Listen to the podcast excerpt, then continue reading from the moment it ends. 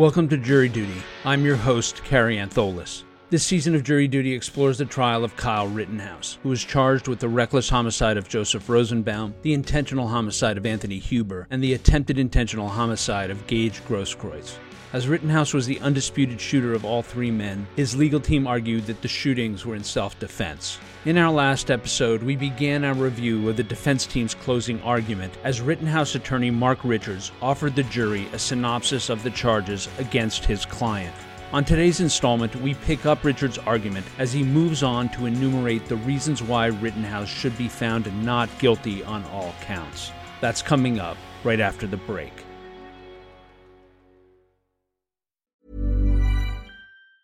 Hey, it's Ryan Reynolds, and I'm here with Keith, co star of my upcoming film, If, only in theaters, May 17th. Do you want to tell people the big news?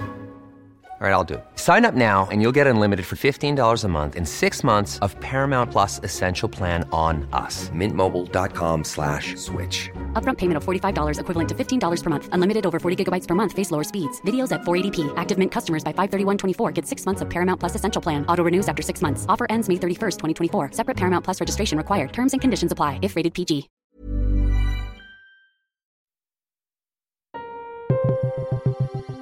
Mark Richards, having enumerated and critiqued all of the charges against his client, continues his closing by emphatically reminding the jury that if the prosecution has not met their burden of proof, then the defendant must be found not guilty. Kyle, as he sits here, is presumed innocent of all charges. If there is any reasonable hypothesis to reconcile with Kyle's innocence, that is what you are to choose. Remember when looking at the burden of proof, they have it. Think about some of the things the shoddy investigation, the rush to judgment from the Kenosha District Attorney's Office, the Ziminskis not being called as witnesses. They have the burden of proof. We don't. Richards next offers his counter narrative to the prosecution's pejorative characterization of his client. They want it to be that Kyle was out there doing something improper. Kyle was a 17 year old kid out there trying to help this community. He was asked to provide help in protecting property at the car sources. It started and he did it. He did provide aid and he was asking if anybody needed aid. Whether somebody chooses to accept that aid, that's on them. But Mr. Binger wants to poo poo his sincere belief that he's helping people eh, because he borrowed bandages from Dominic Black and I think he might have borrowed something from Lackowski also. But in the picture, when the Khindri poses with all the people who are going to protect his property. There's Kyle's big orange gator box. He's got his pack on, filled with things, and he's willing to do that. Ladies and gentlemen, Kyle was not an active shooter. That is a buzzword that the state wants to lash onto because it excuses the actions of that mob on the 25th of 2020. Whenever Kyle was there, he reacted to people attacking him. There's numerous times, and you'll see him on the video, he does not shoot. He runs two blocks from 63rd to 61st, scene two, without firing his weapon. Individual hits him in the back of the head. He does not turn around to address that threat. Huber takes a swing at him with the skateboard like that. Kyle blocks and the skateboard's knocked out of his hand. He doesn't turn around and shoot him. He keeps running and falls from the two hits. He's run that far, and yet somehow he just fell over on his own. As soon as he's on the ground, they're there attacking him. And you see the people. The law of self defense, you've seen it, you've heard it. Now I'm going to go through the witnesses. During the next section of his argument, Richard synopsizes the contributions of each of the witnesses in the trial. As he does so, he displays slides of each individual on the court TV screens. The defense attorney's dual purpose here is to remind the jury of the testimony they've heard in the case and to suggest that many of these prosecution witnesses have either actually helped Rittenhouse's case or been motivated by bias and or potential personal benefit. Dominic Black, first witness, charged by Mr. Binger for providing the gun to my client. Two counts, looking at up to six years in prison. His case has been adjourned so that he can help the state. I don't think he helped the state that much. I think he was a pretty truthful witness, all in all. He told them about Kyle there to help people, that they had permission from the Khindris, that he saw Kyle help the woman with the foot, help the person with the hand. Mr. Binger wants to just say, oh, that doesn't matter. If it wasn't Kyle, it would have been somebody else. The point is, he was there and he did it. There was no pointing by Kyle of any laser sight. There was no ability for Kyle or him to point laser sights at anyone because their guns didn't have the type of optics that did that. He said Kyle was there to help. The only person helping was Kyle. And he can say what he wants about whether or not he let Kyle take the gun or not take the gun. He never told him not to. He went to the location with him. They bought straps at Jelensky's together. He's trying to cover his butt a little bit. The guns were there and they took them. They took the guns, as he said, to deter people attacking them. He saw Kyle at the end sweating, was in shock, and said that he shot someone, he had to do it. That is Dominic Black. Koerri Washington saw the rioters breaking up concrete at the church parking lot, described Rosenbaum as erratic, stated the crowd was suspicious. Hey, I don't know what that means. One of the things that I thought was strange was they were the night before they were burning garbage trucks but they only burnt the old ones. I think that tells you something about his point of view that there's a certain amount of property damage that is justified and okay.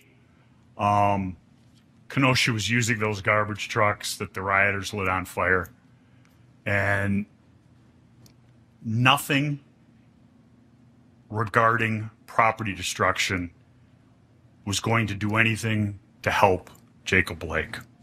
We also learned that Kyle Rittenhouse smokes cigarettes and that he has an affinity for the Dinosaur Museum. Detective Howard, ladies and gentlemen, Detective Howard's testimony and Detective Antaramian's testimony is the stuff of what reasonable doubt is made of. Two detectives, both lead officers on this case, they've sat through every minute of this trial and their opinions of the actions of Mr. Rosenbaum from testimony, videos, couldn't be more diametrically opposed. Detective Howard, on cross examination, knew that the guy was hiding in the car and jumped out from behind the car and began chasing Kyle Rittenhouse. Oh boy, that's not good for the state's case. So there's the old chit chat between Mr. Howard and Mr. Antaramian and the prosecutors after, and all of a sudden we've come up with the new theory. And you heard the new theory that he raised the gun and that's what's on the video. Could I have the firearm, please? One size fits all seemed like a good idea for clothes. Nice dress. Uh, it's a it's a t-shirt. Until you tried it on. Same goes for your health care. That's why United Healthcare offers a variety of flexible, budget friendly coverage for medical, vision, dental, and more. So, whether you're between jobs, coming off a parent's plan, or even missed open enrollment, you can find the plan that fits you best. Find out more about United Healthcare coverage at uh1.com. That's uh1.com.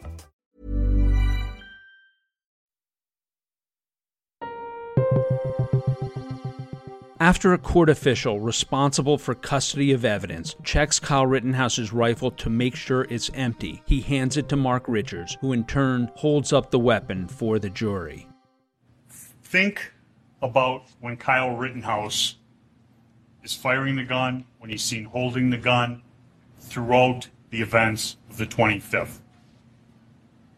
Shouldering the gun, and I'm not going to bring it all the way up to my shoulder, to the right, right shoulder be a stance like this.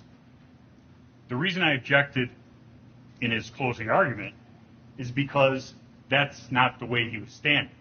If he's standing like this, this is right-handed, pointing the gun this way, up at the ready, his back would be to the drone footage. In the drone footage, you see the arm. It would be somebody having to hold the gun left-handed. This is a right-handed firearm this gun is brought up to his face and it is pulled back. Richards points to the shell casing section of the rifle. The shell casing, hot, and the fire that ejects it is going to be going right into Kyle's face. The photograph I'll talk about later. You don't see the straps on his shirt. It didn't happen the way he said. In the next section of his argument, Mark Richards draws the jurors' attention to the difference between Rittenhouse's cooperation with authorities and Gage Grosskreutz's lack of such cooperation. Burden of proof, once again. The telephones, the searching of telephones with search warrants, the subpoenaing of records. I have no problem with that. It's good police work. But when you pick and choose and you make favorites, it's not. My client testified, and I'll say it this way the detective testified that my client's phone was sent to the FBI. It was unsearchable because of the operating system. The FBI and the federal government had not cracked it yet. We found out about that. We had nothing to hide. Here, here's the numbers. Search the phone. As long as we're given simultaneous copy. So we have what you have. We can have our experts look at it. They can have their experts look at it. So we know that there isn't anything added or deleted. We did that. We gave that to the state. If we had something to hide, they never would have gotten in that phone. They took the phone, they made a copy, they searched it. Lo and behold, nothing of an incriminating nature in it, nothing militia, white supremacist, any of that. Gage Grosskreutz, different story. They had a valid search warrant for it. The only search warrant that these guys have never not executed when it's sitting right in front of them. Not just that, but Mr. Grosskreutz could have consented to them going in the phone. If he has nothing to hide, why not? Why not let them look in the phone? And let's take common sense and judgment one step further. Police officers get search warrants. They execute the search warrant. Sometimes somebody feels as though their rights have been violated and it gets litigated in a court of law. If it was illegal, the information in that search warrant never comes out in court. If it's legal after a judge has said there were no rights violated, it comes in in evidence. What was Mr. Grosskreutz afraid of? Why wouldn't the state execute the search warrant, let Mr. Grosskreutz and his attorney object, file a motion and say you can't go in my phone? Let the judge decide, not the person who's prosecuting and protecting Mr. Grosskreutz. Come on, people. Mr. Grosskreutz has 10 million reasons for not wanting somebody to go on his phone. The timing with the detectives and some of their actions, I think, are very important. They get down to Antioch at about 3:30 in the morning of the 26th, less than four hours after this happens. By six o'clock, 6:30, given the benefit of the doubt, Kyle Rittenhouse is under arrest for first degree murder. There's not been any autopsy done. There haven't been any witness statements taken. They've got two or three videos.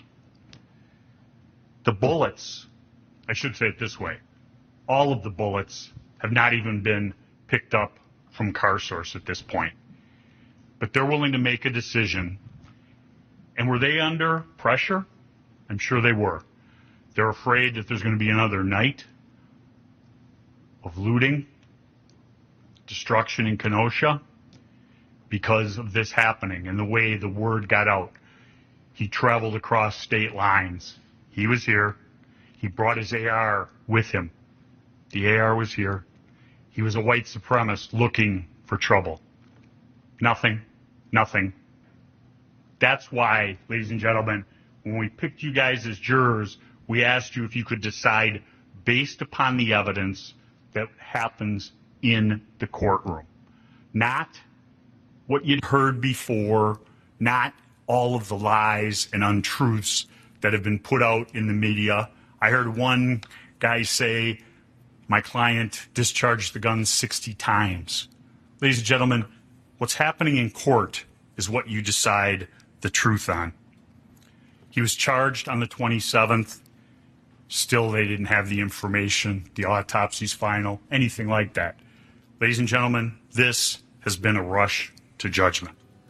After completing this section on a rush to judgment against his client, Richards returns to his slideshow of witnesses. Richie McGinnis, I talked about earlier, citizens, citizen journalists. Mr. Binger talked about him seeing guns. But remember the cross of Mr. McGinnis Guns are not legal in Portland, Washington, or D.C. or New York. They're not allowed on the streets. You can be arrested. There are state laws. And, ladies and gentlemen, the gun in this case is no longer an issue. Whether or not it was a dangerous weapon as it applies to the charges is. But my client is no longer charged with minor in possession of a firearm but he needs his AR 15 and the assault weapon and the fear that goes with that to try and bring home an unjust guilty verdict. Ryan Balch. Ryan Balch had never met Kyle Rittenhouse before the evening hours of the 25th, has never spoken to him or known him after.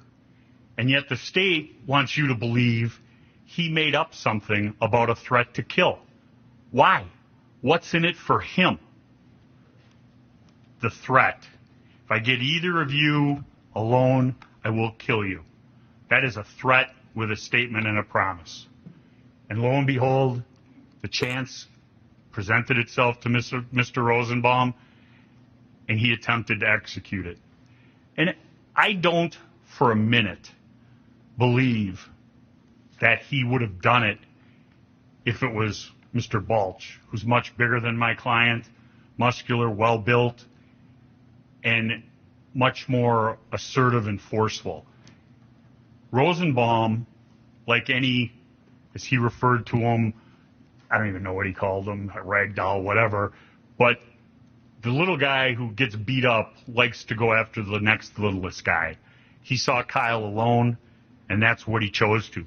Or he could have been mistaken and thinking it was the other person at the ultimate that he went after and had to be held back. They were dressed very similarly, baseball caps, mask, and the only difference was the difference between shorts and a long pants. I can't answer that. Mr. Rosenbaum at this point, I guess, can't either. But you see Mr. Rosenbaum right around the time in question at that location, menacing with his chain. As Richards proceeds to the next witness, he takes another shot at the shortcomings of this investigation. Ms. Ras- Amber Rasmussen, she was the DA, uh, DNA expert. What I say to you is DNA is an incredibly useful tool, but DNA is only as useful as what you put into it. And if DNA shows anything, it shows that it's not proof positive in this case. We know in hearing from Dr. Kelley that he most probably touched the gun. It was a contact wound, is the way he described it. And we know through the videos, Huber touched the gun with his bare hand, and yet no DNA was found on that gun. So don't let your eyes deceive you. Don't let the physical evidence be discounted because of what she said. The end of that barrel was not swabbed. And we know, we know he had to be at the end of the barrel, or it would have had the soot on all of the fingers. And with that, we conclude this episode of Jury Duty The Trial of Kyle Rittenhouse. Join us on our next installment as we continue our review of the defense's closing argument.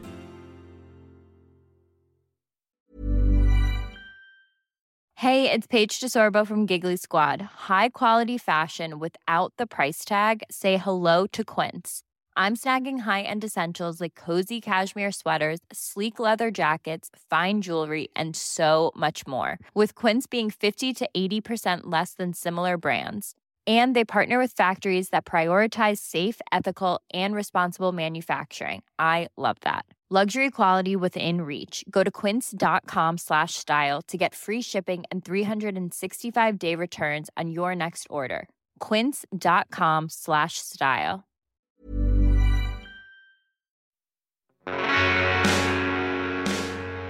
You can find more information about this trial on our Jury Duty Crime Story Patreon page or at crimestory.com.